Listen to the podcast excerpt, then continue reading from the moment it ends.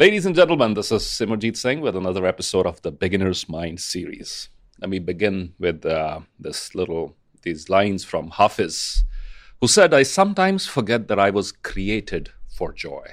Don't we all? I sometimes forget that I was created for joy. My mind is too busy, my heart is too heavy for me to remember that I have been called to dance the sacred dance of life.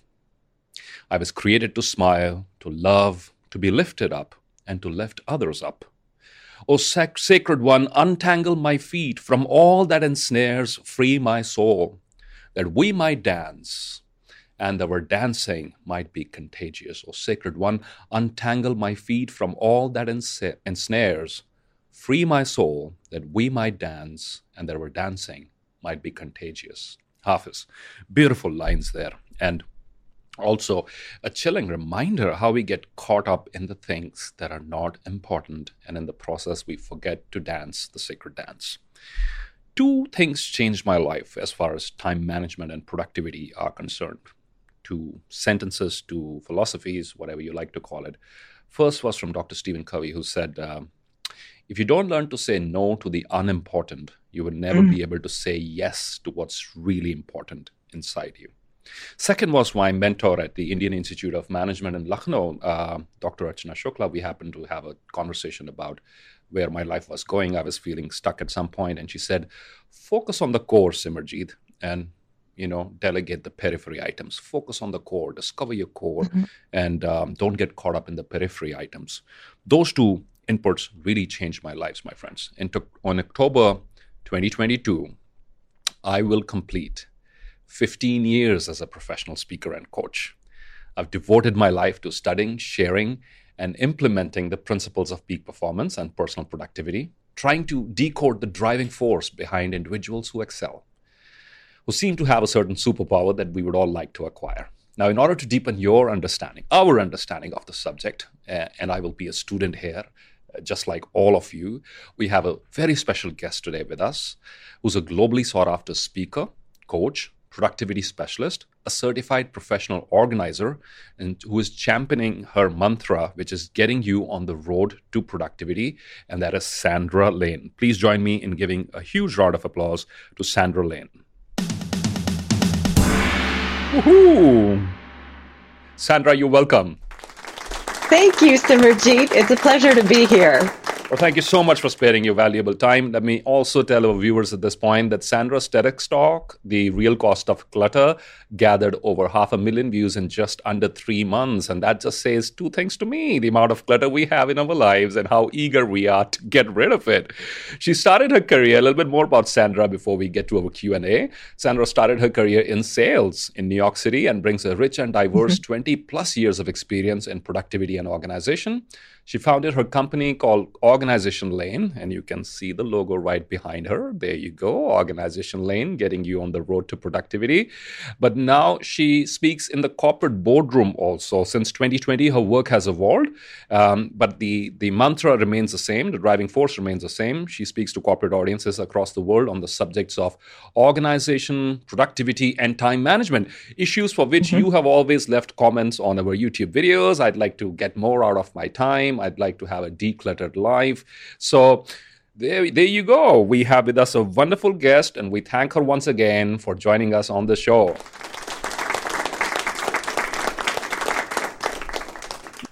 Thanks again for having me. What a pleasure indeed. Um, Sandra, talk to us about. Um, let's begin with the, the tagline right behind you, the organization lane. Right now, I am pretty sure a lot of us who are tuning into this conversation are not on the organization lane. We are on the congested lane. We are on the confused lane.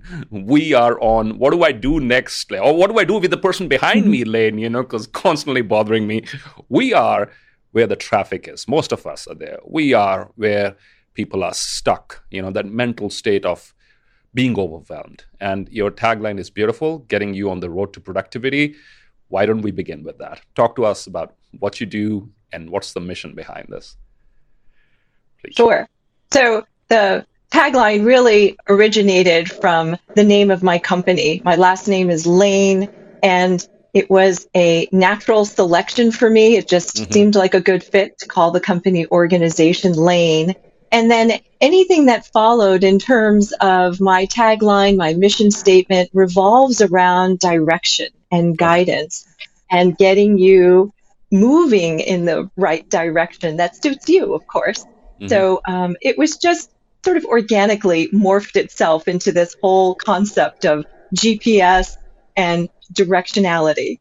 But it was really, yeah, it just really started at the origins of my business name mm-hmm. and then it just kind of grew from there. But it definitely has taken on a life of its own. I love the concept behind it. Sure, and you're doing a great job helping so many people Thanks. get their life on track. You know, some of us are drowning and floating and stuff and still cannot resist the temptation to acquire more and you know but we want to do more and thanks to you know experts like yourself helping us discover what's important and what's not and how to not lead a life of confusion constant confusion i'm curious sandra how did you switch from a high flying sales career in new york city to doing what you're doing now. I understand it first started from minimalism and you know not acquiring much stuff and leading that minimalistic lifestyle to now mm-hmm. into personal productivity. Tell, talk to us about the shift. How did what were sort of the personal influences or any aha moments along the way that led you to what you're doing today? Sure.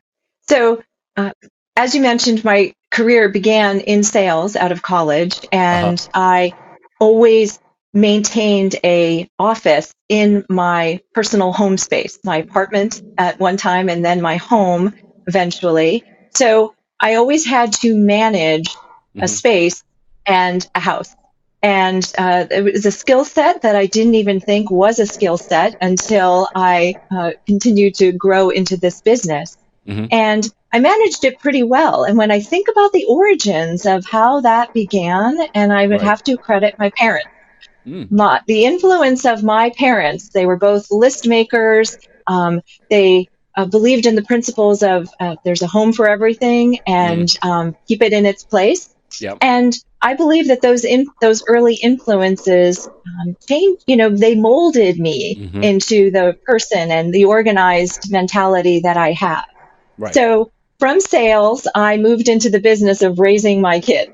Mm-hmm. I, I left that field and managed my household and my kids. And I spent quite a bit of time volunteering in various organizations, many of which had my kids involved in band and parents associations and schools. And mm-hmm. that was a learning ground as well.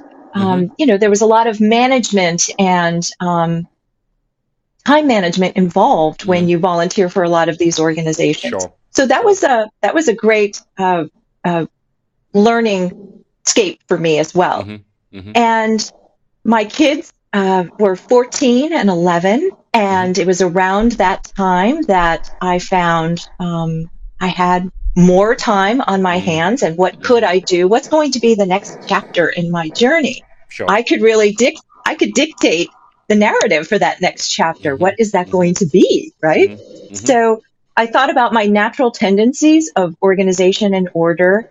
And then I also thought about my business acumen and how could I combine the two? Wow. And that's when I, um, you know, I'm a very faithful person. So mm-hmm. I um, look to God for some prayer and support of family behind mm-hmm. me and mm-hmm. decided to make that shift to start my business of residential and business organizing. You know, you get in there and you help people remove the clutter that's in their space and help them right. organize what's left. And when I was doing that, it felt so good. It, mm. it, it, mm. was just, it, it was uh, amazing how the, um, the change people yep. went through with mm-hmm. the time that you spent together. I never right. could have imagined that it could have been become a business, but mm. people um, really struggle with this. Uh-huh. They they are faced with decisions that they just don't know how to handle. Absolutely. And um, having a partner, mm. someone working alongside them, is all that they needed to kind of get through. It's not the answer for everybody, but it it was it, it was an amazing start to this journey.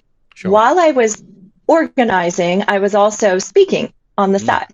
Mm-hmm. Um, it was a it was a nice way to get new clients. Sure. Uh, by speaking on the side, yeah. and I enjoyed that as well.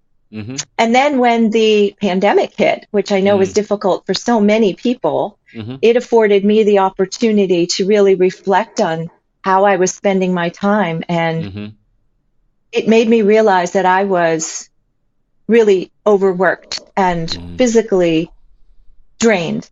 Right as I'm, I'm sure this this resonates with other folks too. During that time when we all had to stop, uh, mm-hmm. uh, we, we had the opportunity to really reflect on what we were doing before, mm-hmm. and it gave me the downtime I needed to really think about what is my next chapter going to look like, and mm-hmm. then decide, and then sure. make the changes behind the scenes, which is what I did. So, and this was a hard decision to make because I really enjoyed working hands on with my clients I can but I decided to let it, yeah, it was it was wonderful. You know, you make these amazing connections mm. and they let you into your life and it's a very intimate part of their life. You know, they're sharing their memories and, you know, things that were very important to them and you know, you're helping them through a very difficult process. So right. that was hard to say goodbye to and let go of. But in 2020, so I had 10 years of that. And then in 2020 is when I made the shift to speaking exclusively.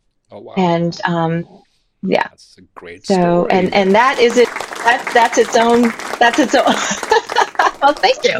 Uh, that's its own um, new chapter. As you know, as a speaker yourself, you mm-hmm. know it's kind of um, um, slow to start, but it is picking up, and um, and I've been loving it since I've made that decision to do that it's a great decision. It's and and it's not. There's more to your story than just uh, helping people get in the organized lane. That you are a living testimony to the fact that you took charge of the direction of your life and steered it into the direction that you wanted it to go, and you made it happen. And not just once from sales to what you were doing first, and then you realize there's something deeper. There's more to me. How to make use of that? I think a couple of very important mm-hmm. points that I like to dwell on. One is um, for everybody who's listening, you don't need another pandemic to get that time to reflect uh, on your life and where you're going. Uh, travel time does that for me, or when I'm traveling or I don't have access to Wi Fi, is a great time for me to reflect and see what are the current irritants in my life. What's what's being mm-hmm. a source of irritation, apart from some of the people that you know. Uh, I'm joking. but what other sort of uh, procedural or uh, lifestyle choices might be the root cause of some of the current problems in my life and how can mm-hmm. i look at them differently? And i come back from every trip you know refreshed in the sense that because it's it breaks the monotony of the day-to-day work that we might be doing here at the office or in the studio. You move away you um, you are removed from those settings and you come back with a fresh perspective. And you had that insight during the pandemic. A lot of other people did. They made major changes. But it's important that you need to set apart time to do that periodically, not just wait for another lockdown to happen, God forbid. And um, the second thing that I really liked is you need the attitude of a learner, somebody who's willing to learn. And um, it doesn't matter what you're currently busy with, whether you do, whether it's you're volunteering for a cause, you're on the board of a nonprofit or parent teacher association, as you were saying. It's it's not the thing as much, but your attitude that makes a difference. It's not what you're busy with, but how deeply are you involved and what's your perspective? Mm-hmm. Are you coming in as a student? And I hope all of you are who, who are tuned into this conversation. You've come in as students today. And remember my three mantras for good learning, good state of mind. So take that deep, deep breath in. That's a prerequisite. Before you begin absorbing new information, always deep breath helps. Very nice. Number two, um, take lots of notes, learn with the intention to teach to other people. And number three, participate, stay engaged throughout. So you have the comments box open to type in your major takeaways or your questions. And as well, learn with the intention to teach and apply. You really need one or two, three statements, um, one or two, three insights or aha moments to change your life. And I'm pretty sure that mm-hmm. will happen somewhere during the course of this conversation today. So thank you, Sandra, for telling us your story, the, the backstory of it. And it's not only what you're doing today, but how you got here that has so many lessons for so many people. Thank you. Thank you. Mm-hmm. Um, uh, and my next question is going to be about um, what particular tendencies or what particular, apart from to do lists and being very meticulous at organizing and planning, um, productive people are they like mm-hmm. what do they do differently? I mean are, do they all get up at 4 a.m in the morning? Are they all uh, vegetarians and ultra marathon runners? Or uh, what have you learned about most productive people? Are they are they like a, can can we the ordinary mere mortals can we be super productive? What what's their secret superpower? What can we learn from them? That everyone has their own formula for mm-hmm. what works for them. uh, and i think that's important to embrace and mm-hmm. to be open as you mentioned to try um, something new that perhaps you haven't tried it may work for you mm-hmm. but for me uh, and I talk about this in a book that I'm currently writing, and this is a talk that I do. Mm-hmm. One of the very first um, habits that I think establishes the trajectory of your whole day is what happens in the morning. Mm. Those few hours in the morning when you wake up are so fluid. Time goes so quickly. And if you have a wish list of items that you want to complete mm-hmm. in those early morning hours before you sit down at your desk, mm-hmm how can you increase the chances of success of making that happen? And I believe that the habit that needs to be established mm-hmm. is preparing as much as you can the night before for your successful morning the next day. So, that. what that means is uh, take a few minutes to get the coffee pot ready. And mm-hmm. if you have a timer, make sure the timer is set so you don't have to think about it. You don't have to do it. Mm-hmm. Get your vitamins all parceled out mm-hmm. so you don't have to do it. Mm-hmm. Um, get lunches prepared for your kids and put them mm-hmm. in the refrigerator so all you have to do is hand off. Mm-hmm. Choose your clothes that you're going to wear mm-hmm. the night before. If you plan on going to uh, you know, work out or go for a run, check the weather and lay out your clothes and your sneakers in your closet so you just quietly get dressed and then go. And um, get your kids' backpacks at the door. So they just have to grab and go. Right. All of these tasks seem nominal in the morning hours, but they all take a minute, uh-huh. uh, two minutes, right? But if you do that all the night before, then you can just focus on the execution of your mm-hmm. morning, mm-hmm. not the preparation. Sure. And I believe that that can really set up the attitude and energy for your entire day just mm-hmm. with that one habit preparing the night before.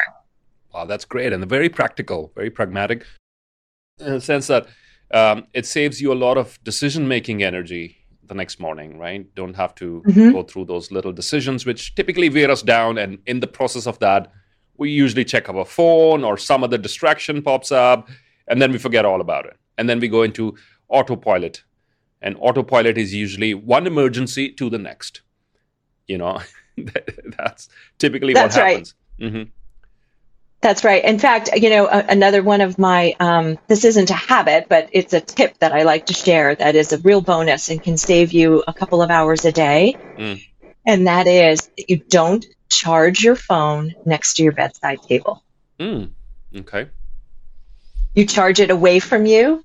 Right. So that you don't see it and it's not the first thing that you touch in the morning and it's right. not the last thing that you touch before very you go practical, to bed very practical and if you put the yeah, alarm you on just, you just can't hit snooze right because it's not right next to you you can't hit snooze you right get out right. of bed i actually yeah i actually recommend a traditional alarm clock to wake you up and right. it, it, it just kind of breaks the tether that mm. we have yeah. our phones. Let's just mm-hmm. at least disconnect before we go to bed and don't let it be the first thing that you touch in the morning because we've all done it. Mm-hmm. We've reached for our phones first thing in the morning. And while we may want to innocently check something for five minutes, suddenly it's 45 minutes and our fantastic morning mm-hmm. that we mm-hmm. had planned is now mm-hmm. out the window. And look or at what that uh, does. Yeah, it's pretty dangerous or it's a nasty it, message it from somebody be. yeah or uh, maybe the boss early right. in the morning the night before the boss was up early or the boss was in a different time zone and happened to bombard you with a lot of information and there you go you wake up and you're working already when you actually you should be taking a nice relaxing shower right mm. Right, exactly. Yeah, you want to you want to dictate the narrative of your day and uh-huh. if you want to work out, you want to enjoy breakfast and coffee with your kids and you want to get out the door not rushed and you know, chaotic, um, a lot of that really has to happen the night before and mm-hmm. um, not touching your phone first thing in the morning also certainly adds to that success. Yeah. No, that that's that's makes a lot of sense. That's anticipating mm-hmm. ahead. That's planning, and that's uh, making sure now that you're in the in the lane of uh, in in the organization lane, getting on the road to productivity by stepping away from the lane of um, doing things last minute, right? And I've discovered mm-hmm. this when when I have to travel internationally, say for example, or some other speaking engagement. If a lot of the important things are not done beforehand, I'm not able to enjoy the flight or the new location where I'm traveling to or meeting with new people, other things that I should be enjoying because my mind is elsewhere. It's preoccupied with certain other things. So, in order for, for me to free up that space, if all the T's are checked and the I's are dotted, and then that means I can now just be in the moment, which means those tasks are off my list. So, how does one, I mean, what are your tips on somebody who's maybe being completely driven by day-to-day emergencies or you know uh, at the moment or demands placed on them by someone else um, how does that how does one move from that situation where they currently have zero control uh, or zero planning over over their day to a space where they are taking charge and planning ahead? What sort of mindset and tools would you recommend to somebody in that situation? Well I don't know if I'm the best person to ask this because I'm more of an old school uh, thinker when it comes to productivity tools and mm. pen and paper mm. and a calendar is are, are my tools. Um, yeah, the I know battery that never dies are... on those ones. Yeah. That's right. Mm-hmm. That's right. And um, you can shape how that looks mm-hmm. and make it work for you. You don't mm-hmm. have to put yourself into the parameters and boundaries of an app. Sure. Uh, I've just never taken to any app that are out there. And I know that there are good ones out there that speak to people. So yep. if mm. you have one that you like to use, then by all means use it. But uh-huh. I'm, I gravitate more towards a, a, paper and pen and I have a schedule that is time blocked, uh-huh. um, you know, a start and an end time to each of my tasks. Right. And I write that up the night before. Uh-huh. And then I use the calendar on my phone. That's as electronic as I get when it yeah. comes to productivity. As I use the calendar on my phone to dictate my appointments, and um, I love using the features of notifying me when something is coming mm-hmm. or mm-hmm. reminders for you know recurring events. Mm-hmm. I I love being able to use that feature because you know mm-hmm. you get uh, dental cleanings every six months to a mm-hmm. year, you get mammograms, you have to change your um, filter on your mm. home, the mm. air filter in your home, or mm-hmm. uh, you know your car needs oil changes and inspections every year. Those recurring events, it's nice to just kind of get it out of your head and let your phone do some of the work for you and notifying you when that event is coming. So, mm-hmm. in answer to your questions, it's a calendar right. and it is um, a written to do list. Mm-hmm. Although when when I'm time blocking, I, I like to call it a when to do list. It's not just a ah. to do list, it's okay. when to do it. That yeah. makes a lot of sense because then it's not ambiguous anymore and you have more clarity and you are now accountable to that particular time, right? You can't escape it right. unless something's come up. And I definitely agree that's a great starting point this pen and paper, to do lists, calendar, because a lot of people get caught up in all the technology, you know, and trying to all trying to do it all at the same time. Right, exactly. And you know what? And um, there's a lot of value in writing down mm-hmm. what you have to do. Um, it helps with retention. As you know, you know, mm-hmm. you like to, you're a teacher as a speaker, you're a mm-hmm. teacher. Mm-hmm. And there's a lot of retention that comes from writing it down as opposed to just typing it in. Yep. And there's also a lot of satisfaction when you get to cross it off. Absolutely. That's, done addictive. I love that. Right. Yeah. I, I don't know a yeah, digital so version of it. You. Yeah, it does. Yeah. I, don't, I don't know the digital equivalent of it, you know, uh, which is what. I, when I physically do, I have to physically check something off the list. It's like use a pen or a highlighter or marker. Mm-hmm. Or I even have a, you know, one of these old accounting stamps that said paid. And I.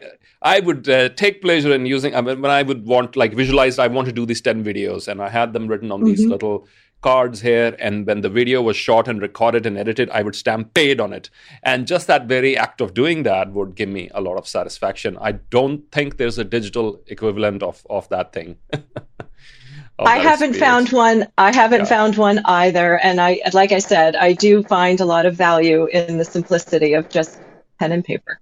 Mm-hmm. That's great advice there, guys. Keep it simple. Keep it simple. The batteries never die on your pencils and pens and mm-hmm. uh, paper, and you can pull them out anywhere in the flight or even mm-hmm. when takeoff or landing, even when they don't allow electronic gadgets to be used. Uh, and the uh, the crew is going giving you that li- that look, sir. Please put it on flight mode. Um, well, you're always on flight mode on pen and paper, and sometimes I do come up with some of my best ideas during that time because, you know, that's really. Mm-hmm me time undisturbed. There are no other options and uh, you can really think about where your life is going. So thank you for those. Keep it simple. I think the message is loud and clear. Mm-hmm. don't because we get caught up in all this uh, equipment and these technology and these apps.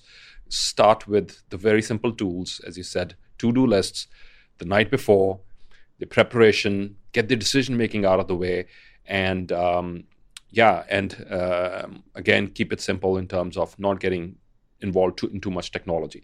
All right, good. That's a great discussion so far, and I'd like to now move on to maybe um, some anecdotes or some funny things or some interesting things that you might have discovered about human behavior while helping your clients declutter their homes and their minds. You don't have to name any one of them, but what, what are some of the strange and surprising things about human behavior that you might, might have observed in the 10 years of being a professional organizer and other things that you've been doing? Um, well, I would have to say that uh, the, in the organizing industry, we we that work in this field pride ourselves on not judging our uh-huh. clients. Right. But I am always amazed at how I think our culture today is uh-huh. very attached to shopping. Uh, uh, the acquisition of our things mm-hmm. is um, a, one of the many sources that creates clutter. Mm-hmm. And uh, it's it's hard to disconnect from that. So mm-hmm. that behavior is um, alarming to me. And I in in the 12 years that I've now been doing this, I, I don't see it lessening. It it mm. seems to be getting worse. Mm-hmm. And despite the fact that the messaging of living a minimalistic life and living in moments and experiences, not things, is yeah. out there. It is. Certainly more predominantly than it ever has been. But yet, yeah. um, I think people are still very attached and um, interested in just acquiring things. So mm-hmm. that's that's one thing that I would say that I that I've mm-hmm. noticed in terms of behavior that is um, that is interesting to me. And then the yep. second is the transformational change mm-hmm. that occurs um, after my client work is, was completed. Right. You know, I, uh, part of this business, it, it, really lends itself to before and after pictures. That's you know, right. everybody just loves seeing those before and after pictures. Mm-hmm. But what people don't get to see is what I had the privilege of witnessing, and that is the before and after change that mm-hmm. occurs with the client themselves mm-hmm. from the work that we've done. Uh, it is it's remarkable. Mm-hmm. And and I know this not just because of the physicality of you know their big smile when they greet mm. me or um, you know just their demeanor just seems to be prouder. They're standing up straighter and taller. But mm-hmm. I've received numerous letters over the years and testimonials regarding the change that occurs from the work that we've done. Mm-hmm. They feel um, that a burden and a weight has been lifted from their shoulders. You mm-hmm. know, they can think more clearly. There's more clarity and focus and alertness in their life. Mm-hmm. Uh, I've even had a client, and I mentioned this in the TED talk, mm-hmm. about a client who actually lost weight because not only uh, we unearthed the treadmill that was buried with all of her things, but right. she had a renewed interest in running again and wow. using that treadmill. Right, right. The clutter that was crowding her and filling uh-huh. her surroundings was uh, removing any passion or interest that she had in mm. taking care of herself. Sure. And uh, that's one of many stories in terms wow. of transformational change. So I would say that um, that that is probably one of the more fulfilling parts mm-hmm. of of learning the human behavior and how it um, how it relates to clutter.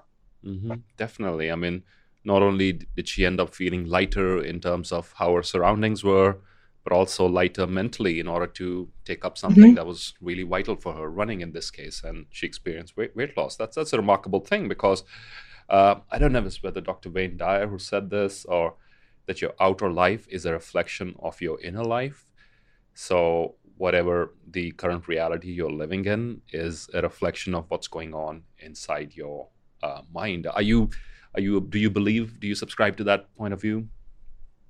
Yes, yes, I do. Absolutely. I think we have to look within ourselves mm-hmm. and be happy and content, much like the quote you shared earlier. Mm-hmm. Um, a lot of our happiness is really within us. It, mm-hmm. It's not in the acquisition of the stuff around us.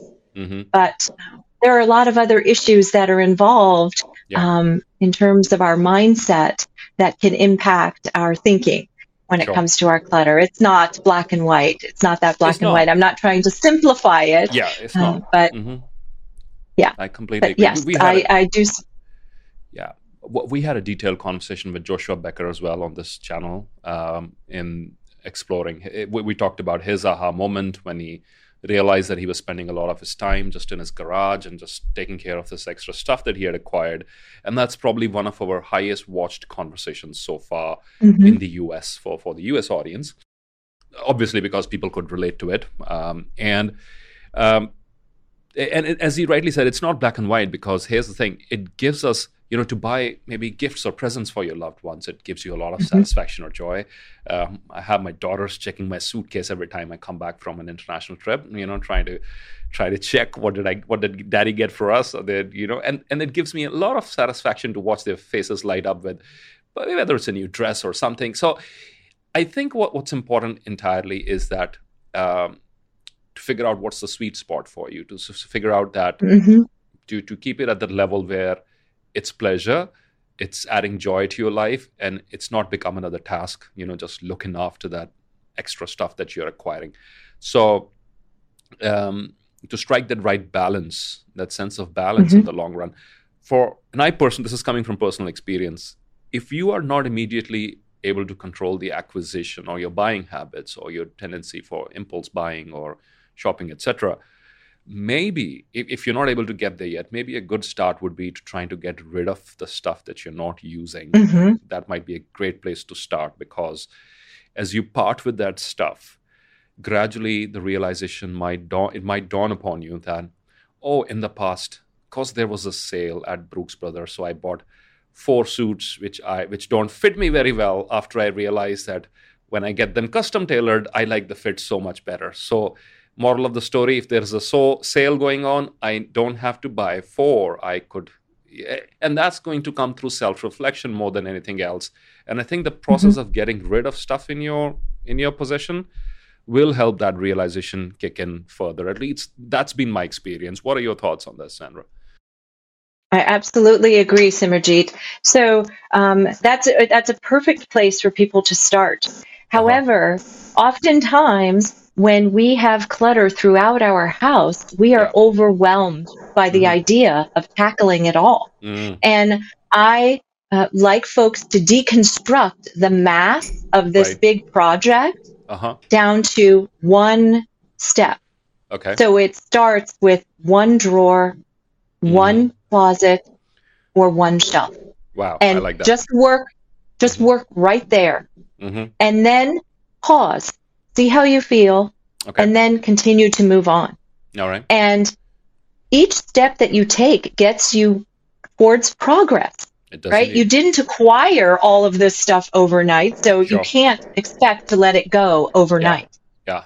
And a- another important tip that I like to share, particularly in terms of the acquisition, you talked mm-hmm. about the Brooks Brothers suits, mm-hmm. is once you've gotten to this place where you're happy with your level of minimalism and mm-hmm. comfort that mm-hmm. works for you, and I do believe that everyone has their own level of minimalism. Mm-hmm. There isn't a, a right or a wrong way. Sure, sure. You you need to find what works for you. Absolutely. Okay, but it mm-hmm. definitely starts with mm. owning less. Mm. Mm-hmm.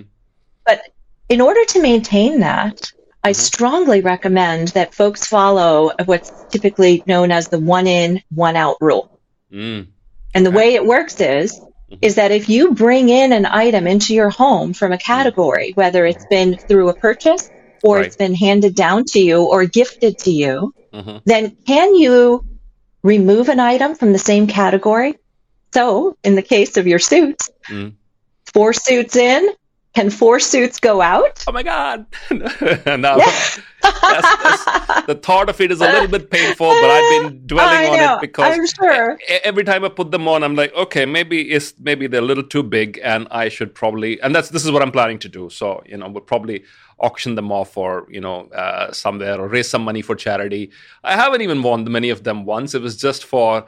You know, you, you go into Vegas and you go to the outlet malls and there's a sale going on and I like this and I like that and let me pick up a few and um, and you end up with things that you're not wearing, right? So so yeah, that you need to take stock of that. Yes, saving money is a huge driver when it comes to making purchases. hmm We think we're saving money, but in the end, we're really wasting it because Mm. oftentimes it's sitting in our closet Yep. still with the tags on. I've seen it so many Yep. times, time and time again. And evaluating that purchase before you actually hand over your credit card is Mhm. you know, taking the time to really pause and think about do I really need this? Do Mhm. I have something at home Yep. that I could use instead? Right. So, yeah, Yeah, I think it's important to, my take that time. Two very important thoughts come to my mind. You talked about the credit card. See how effortless they're making it now with this NFCs and just tap it or Apple Pay or Mhm. whatever. And you just Mhm. the the pain of separation, you know, from physical hard cash is that, that was there's been studies around it that you we actually experience that that pain in that moment when we are giving out cash versus you hand out your credit card you don't have to even enter your pin code anymore many of these purchases just tap it Right. It's processed and off you go until the month later when you get the Mhm. statement. And then you are evaluating that a lot of your decisions were not that's that's one thing. I think that the, the ability to pause and so e-commerce here could be a blessing as well. You know as much as it's a, a temptation it's a blessing because you could go into the store see what you like and, ref- and not go for an impulse uh, purchase there come back home and and just think about it and if you really really want that Mhm. thing you could order it online from somewhere else and we really haven't missed Mhm. the opportunity that's one way uh, the the second thought that was coming to my mind is have you observed and i, I saw um, steve jobs you know he would wear this only one turtleneck Mhm. black black color i've seen many other people there is like a fixed wardrobe right uh, Mhm. that's what I, that was the important thing that I was that I that skipped my mind, and it's very important here. I think slowly Right. with time, all of us, uh, and it worked. It worked for me. I brought my wardrobe to a level where I'm not experimenting wildly anymore with what I wear. Mhm. It's a navy blue or a black or a gray, two or three shades, and then I like my shirts custom tailored with you know wherever I get them from. Uh, I buy good quality cotton cloth here in India or Dubai or wherever I travel to. I get it stitched, uh, and I really like the fit of that more than a Hugo Boss or anything else. And now it's sort of settled down, and at 44, I have the clarity about my wardrobe. Uh, better, better late than never, right? so which Yeah. has now saved me a lot of hassle as far as i go into Mhm. stores say new st- ah, that's not me that's not me that's not me that's not me i know it's a little bit boring Mhm. tad bit predictable uh, Right. may- maybe this only onset of this happens only at 44 but it's helped me a lot in terms of i know this is for me and this isn't what are your thoughts on that Sandra? Right. Yeah. So that's a great approach in terms of making decisions of what's in your closet. Oftentimes, clients will have a, a real difficulty letting go of items because uh, they are important to them. Um, yeah. They like how they look on them. But if you Uh-huh. have what what you're describing sounds more like a capsule wardrobe. Yep. So you have several colors that are uh, very narrow in scope. And they all work together. And what that does is it makes it so much easier for Mm-hmm. Yep. you to grab items quickly because everything matches. So you don't even have to process what will Mhm. go with what. Every belt, shirt, pants, and jacket that you have blends because Right. they're all neutral colors that work Right. together. Mhm. So, so anything else that is not part of that capsule color is going to be easy to let go of. Mhm. So that really makes that takes the the um, emotion out of your decision making. If it's not the right color, it has to go. Definitely. And that's actually something I did for myself. oh, wow. I did this seven years ago. Uh, I came from the East Coast, so black was a big part of my wardrobe. Right. And as I was moving into the speaking space, I really wanted to make sure that I was wearing colors that really brightened me up. Mhm. So I had a color analysis, and I'm so grateful for that. And what they do is they um, lay these uh, color swatches, uh, scarves on you to Mhm. determine which colors are best suited for you. Interesting. And the color the color families are grouped by they call them seasons summer Okay. winter fall and spring and Mhm. i'm a summer and Right. there is no black in Ah. any of there's no black so Right. that all had to go what i'm wearing this morning is a deep Uh-huh. navy blue ah, so and it did the same thing for me that your your capsule wardrobe did for you yeah, right. it pushed me in the direction of letting go of anything that was not the right color wow. and forces me to shop not because it's on sale, Right. but because it's the right color and the right style The for right what I for you. currently Yeah. own. Right. Yeah. Yes. Fantastic. No, yeah. I'm so glad. so that's this- one way to handle it. That's a great way. I'm so glad that Mhm. there are options available, like the color analysis you took. Uh, for the rest of us, like we, you know, we have to go through a lot of horrible mistakes uh, in, ter- in order to get to that realization. Yeah. Yeah. So, Simarjeet, I just want to kind of close the loop on something that um, is important, and I don't Please. want to forget to share this because I think it's very helpful in Please. terms of spending money. Mhm. And that is, uh, I have two tips. Yeah. So, uh, the first is to allot yourself cash. Take your credit cards out of your wallet Mhm, mhm. and and don't leave the house with them if you know you're not going to need them, right? And just spend what is in your wallet. Mm. That stops you from overspending and spending unnecessarily. Or Great at least puts a pause on it or a slowdown. If you Yeah. really see something you have to have, then you can go Mhm. back and get it with your Mhm. credit card. Mhm. The second is you're right. It does make those credit cards make it so easy to Mhm. shop. So in terms of online shopping, what I Mhm. like to suggest is that you put it in your cart Mhm. and you just leave it there overnight. Ah, And the next morning or the next time you open that app that you're shopping on, Amazon or whichever it is, mhm. see if you really, really need to have that. Yeah. It puts a little bit of space between you and the instantaneous click of purchasing an item. Uh huh. True. And it, True. it allows you to reflect okay, so I, I put this in my cart. Do I really, really need this now? Yeah. You know what? It seemed like a necessity yesterday when I dumped it in my cart, but today, not so much. hmm So that kind of puts the brakes on that spending piece a little Very bit. Very helpful. Very helpful in order to take that step back and not go for that impulse buying. Um, Mhm. Yeah, no, great. Thank you for those inputs. Two two things come to my mind. I, one is the um, sunk cost fallacy. Uh, I think um, I read it in this book, uh, The Art of Thinking Clearly. Rolf Dobelli. He talks about the sunk cost fallacy, which is a, happens in the stock Mhm. markets, which is a human tendency.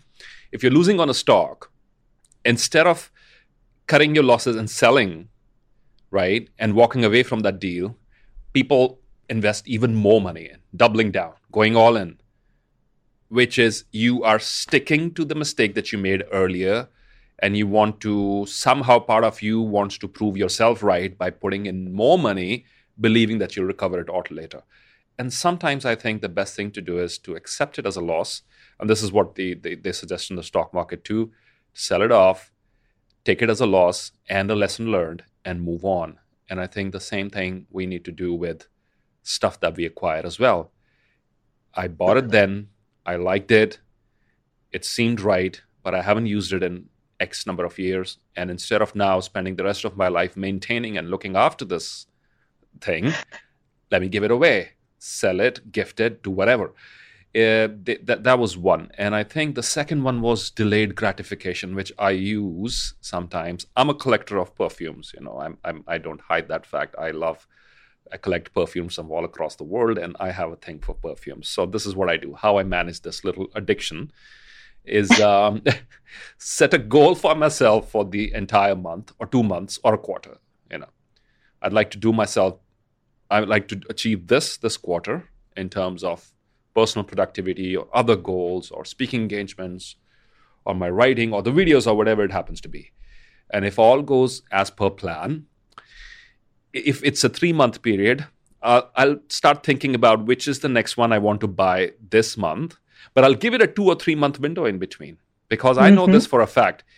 It is the chase, it is the desire before I own it that that matters more than you know after i owned it it goes on the shelf and you know it's it's a fancy new fragrance for the next two weeks and then the quest for the next one begins but to manipulate that desire cycle into pushing myself to higher levels of accountability and predictability so i reward myself with that little thing and i've sort of managed it to a level where it's reasonable where it's not um, addictive but it's also contributing positively to my lifestyle.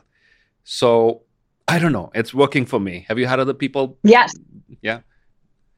Yeah. So I, I love how aware you are of your addiction, first of all, yes, yes, and yes, how you've how you've in a very creative and clever way managed yep. to manipulate it to get you to work. Yep. So I think that's that's terrific. And that works for you. And uh, one thing I'd like to highlight is the fact that you're working in these three month chunks, right? I love being able to mm-hmm. recommend to folks to set goals in, in those small blocks. Mm-hmm. It's a mm-hmm. lot easier mm-hmm. to work towards something in that 12 week period mm-hmm. versus 52 weeks in a whole year as we tend to do with New mm-hmm. Year's resolutions. So I want to highlight that because I think that's, that's wonderful.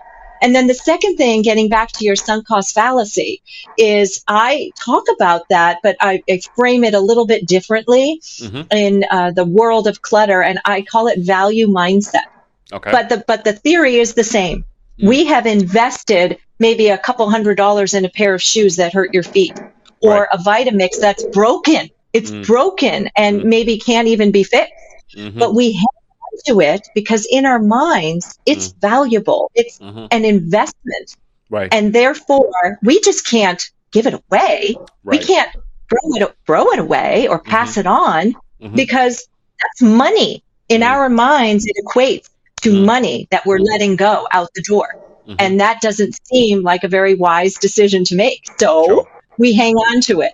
Yeah. And what we're really doing there is just creating more work for us in terms of maintaining all these things that we're Absolutely. not using or wearing. Mm-hmm. No, very valid points there. And I think, uh, folks, if, if you've been listening so far, uh, listening carefully, I think a lot of tips there, a lot of uh, personal anecdotes uh, about how to go about decluttering your life. Sandra, at some stage you mentioned when you were talking about the lady who happened to lose weight in terms in the process of um, uh, decluttering her home. Um, what, what do you think some of the mental clutter might be? Are there any limiting beliefs that might promote this sort of behavior? Uh, do you uh, address that area, or and you know how should people go about doing the inner work of decluttering mm-hmm. before before they undertake the outer work? Right. Okay. So when I think of metal clutter, I think of something else, but I think I know what you're talking about. You're talking mm-hmm. about our mindset around clutter, our attachment, you know, right. um, to it, and and how do you kind of work around that? So we can, if there aren't any diagnosed um, issues uh, that require the work of a therapist yeah. uh, with a client, yeah, it's certainly something we talk about. Mm-hmm. Uh, the the most work I've ever done with a client really revolves around sharing experiences that mm-hmm. are attached to the item that they need to make a decision about. Sometimes sure. they just that's therapy in and of itself. Yeah. Just sharing the memory that comes with this particular item okay. or the story behind why they have this many coffee mugs. Mm. Uh, and and then we talk about solutions. You know, it's a very slow, methodical process that mm-hmm. needs to work for them so they don't have regrets later when it comes to opening that cabinet and not seeing it there anymore. Mm-hmm. And, you know, they'll call me up and say, you know what, this is not mm. working for me.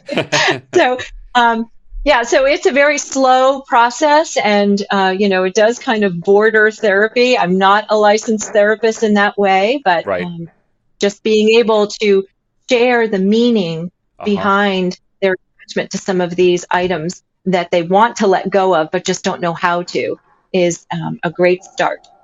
Oh, definitely the the self awareness around it, and perhaps that will lead to questioning. Um, I think that mm-hmm. the automatic next step that happens at some stages. Oh, really? That that's why I'm holding on to this. Um, and then mm-hmm. you see the either the excuse me, you see either the point of it or the uh, the sheer lack of any common sense behind mm-hmm. it, and then you, you, arrive to a more productive uh, decision. I know time is of the essence here. We, this has been a wonderful conversation, 50 minutes into it, but you know I'm loving it so far. It's flowing so naturally, so much value to add. Sandra, thank you so much. I'm going to come to uh, towards the end. One of the biggest challenges in in retaining productivity or having a productive day is um, dealing with distractions. Um, so, th- yeah.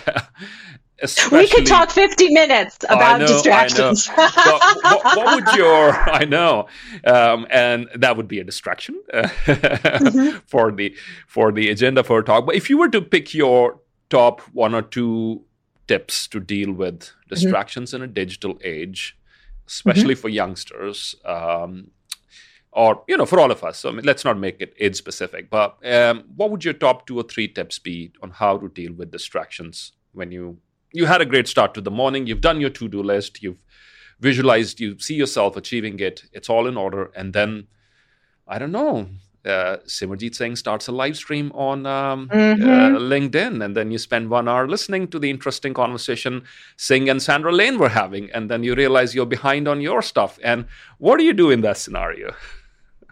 Okay. So the first thing is uh, you have to change the notification settings. So um, I'm assuming that we're talking about our phones, yeah. okay? Mm-hmm, mm-hmm. And the notification settings are very simple. Yeah. You put it on do not disturb. Right. That is that's a start. And I'm not suggesting that you have it mm-hmm. on do not disturb all day because that would be completely unreasonable. Yeah, they'll but, miss out on important stuff like our live streams, right? Understood. Uh, absolutely understood. Mm-hmm. But can you put it on do not disturb for 30, 60 mm-hmm. minutes? Mm-hmm. That's all. And then so, allow yourself that time to do yeah. deep work mm. and get into a rhythm and flow of working. And then you can take a break and pause. And I do encourage people to use a timer in order to manage that and you can even see that timer, which is right here on my wow. desk. Wow. This is this is what I use. I, yeah. I practice this myself. You set nice. the timer mm-hmm. and you can actually see how much time you have left, which mm-hmm. kind of keeps you focused. And then mm-hmm. you can see how much more time you have to wait before you have to touch and pick up your phone. So wow. notification settings is is huge and working against the clock. I, I, mm-hmm. I like that tip that kind of work in conjunction with each other. Mm-hmm. And then the second thing is, um, and this may not necessarily speak to everyone, but it was mm-hmm. revealing for me, and that's why I want to share it, is to become aware of exactly how much time you're spending on your phone. Mm-hmm. It is shocking. Mm-hmm. It's shocking. Yeah. So I would encourage you to first sit down because you'll be shocked. Mm-hmm. Open up your settings and then go to screen activity. Right. And see how much time you're spending there. Right. And then also it gives you a breakdown of where you're spending your time. Mm-hmm. So which apps are drawing your attention? Mm-hmm. Which apps are the problem? Yep. And can you remove those apps from your phone?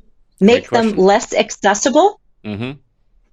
That's a solution right there. Make them less accessible. It's yep. so easy. You're not mm-hmm. deleting your account when you right. do this. Yep. You're just making them less accessible. Mm-hmm. So those would be two two tips that I would share. I could go on and on. Like I no, said, I do a whole talk on just this. those are great tips, uh, tips and very practical because I like the, the, the fact that you can implement them right now. But guys, do not disable yes. my, my notifications. Don't do that. Don't disable mm-hmm. notifications from my channel or. never, never, never. I mean, I'm sorry. The caveat there is anything else except. Right this one. uh, we're joking there, but thank you. I mean, that, that's that's really that makes a lot of sense, and I like the part about deep work. I love it, and I think more than mm-hmm. me, it's my team. Are you listening, guys? You you guys need a timer, not knock on my door when I'm in the middle of coming up with the next important thought. But I think it all comes down to um, yeah, stealing that little time away from all of this chaos mm-hmm. and you know that little right. corner wherever it happens to be, however it happens to be, whatever works the best for you, early morning, late at night, whatever suited to. I mean, you know, I've heard this uh, think about, you know, the 5 a.m. club. I think Robin Sharma's written a book on it, and there's there's been a whole lot of talk about it. I admire it, I love it, but for sometimes I feel if God wanted me to see the sunrise, uh, He would have made it at 11. That would be very, very convenient, right? For someone like me. And for my biorhythm, it, it's, it works okay, you know, but uh, not that I have a major difficulty when I have an early morning flight to catch. I'm pretty flexible like that. But overall, I think. Um, we need to sit down with ourselves and that's the essence of what i'm getting from what you've shared today is that find out what works best for you experiment fail try again and then you'll come up with your own little toolkit um, and the broad guidelines remain the same some of you that you freely shared very very useful parting words of wisdom for our listeners on how they can stay in the organization lane um, i would say to reflect on your quote earlier. Mm-hmm. Uh, I think that quote is a wonderful one to start this whole conversation, and that is to really look within yourself mm-hmm. and be content there, because mm-hmm. that is really all you need in the end. Mm. It's not our things; it's right. being content with ourselves. Absolutely, absolutely. The you know the um, ancient uh, Sufi philosopher uh, Bulle Shah was asked some, by someone uh, who was um, he just had uh, very little belongings, just a piece of, piece of cloth on his back, and somebody asked him, "How are you so happy despite all these challenges that you have in the material world?" And he something he said something very very philosophical. I recorded that in Urdu and Punjabi as well on my channel for those of you um, you know understand those languages. We'll share a link in the description but the essence of all that of what he said was gratitude gratitude uh, in the end. Um, we have mm-hmm. we here in order for us to have this conversation and for you if you are tuning in you already are and probably if not the 1% at least 2 or 3 top 3% on this planet. Because guess what? More than 60% live on less than $2 a day or something like that. And so, if you're tuning in, if you have electricity, Wi-Fi, a gadget to listen to uh, to listen to this conversation, you're already in a select group of people. Mm-hmm. So, your challenge is not that you don't have enough. The challenge is we have more than enough. That is our challenge. Think the, think about the irony of that, of modern existence. Mm-hmm. Our challenge is not that we don't have food and water and other necessities; that we have the excess of those. We're dealing with the side mm-hmm. effects of the excess of those. So it's self regulation and gratitude in the end. Um, I believe it comes down to that. Sandra, thank you so very much. From the bottom of my heart, you were very flexible. Um, thank you, you. You said yes, and we loved your TED Talk. we'll share the link to Sandra's TED Talk um, as well guys towards the end in the description. Check out her courses and her website and other material available online, as well her social media handles. And before we uh, say goodbye to all of you, we do want to know from you in the comment section what your top three or top two takeaways are from this conversation here today. And with that, we say goodbye to our wonderful guest today. Sandra, thank you. Thank you. Take care. Bye bye. So, ladies and gentlemen, that was Sandra Lane with her suggestions on how to lead a productive life by decluttering and by organizing yourself. And she shared some very valuable and practical tips that I think we can all apply. I just want to share with you something from personal experience, um, which is um, I usually designate an entire month for organizing at the office. So, October for us, because October starts with an O, is organized October. So what we do, here's what we do in October. We call it the organize, the month of organizing, and we follow Sandra's principle, which is one drawer at a time, one shelf at a time, uh, one binder at a time, one folder. Uh, so it's not just organizing the physical space, but it's also organizing the data. It's also organizing, streamlining our operations, also getting rid of a lot of stuff from the office. Uh, right now, it's just implemented for our little team here, and, and it's um, for the office only. If time permits, I may apply it to my residents also, but I think it helps if you devote a chunk of time specifically, maybe a week or two weeks, to organizing and getting rid of stuff. Really, really helpful because then you know, and people around you know, that you work as a team together, maybe one hour a day for the next one week or next two weeks. You have to declutter and organize because, as Sandra rightly said, these are tough decisions. And since you've spent a lot of time acquiring or saving all this material, you won't be able to get rid of it immediately. So you need uh, you need time and space to reflect and streamline this operation. And you also need help. So make sure you share it with other important people around you that you are on this pursuit of getting rid of extra stuff in your workspace, in your surroundings, and streamlining and organizing the space. So, for those of you who have enjoyed this conversation today and have not watched Joshua Becker's um, conversation interview with me on the subject of minimalism, we'll share that in the end screen with you here. And as I already said, all of um, the links to Sandra's online work, her TEDx talk, her website, social media handles, etc., you'll find them in the description below. And keep in touch and stay tuned for our next conversation. And do not, by any means, switch off your notifications for our particular channel. For everything else, you can switch off the notifications, but not for the Beginner's Mind series. Take care, guys. I'll see you soon. Bye bye.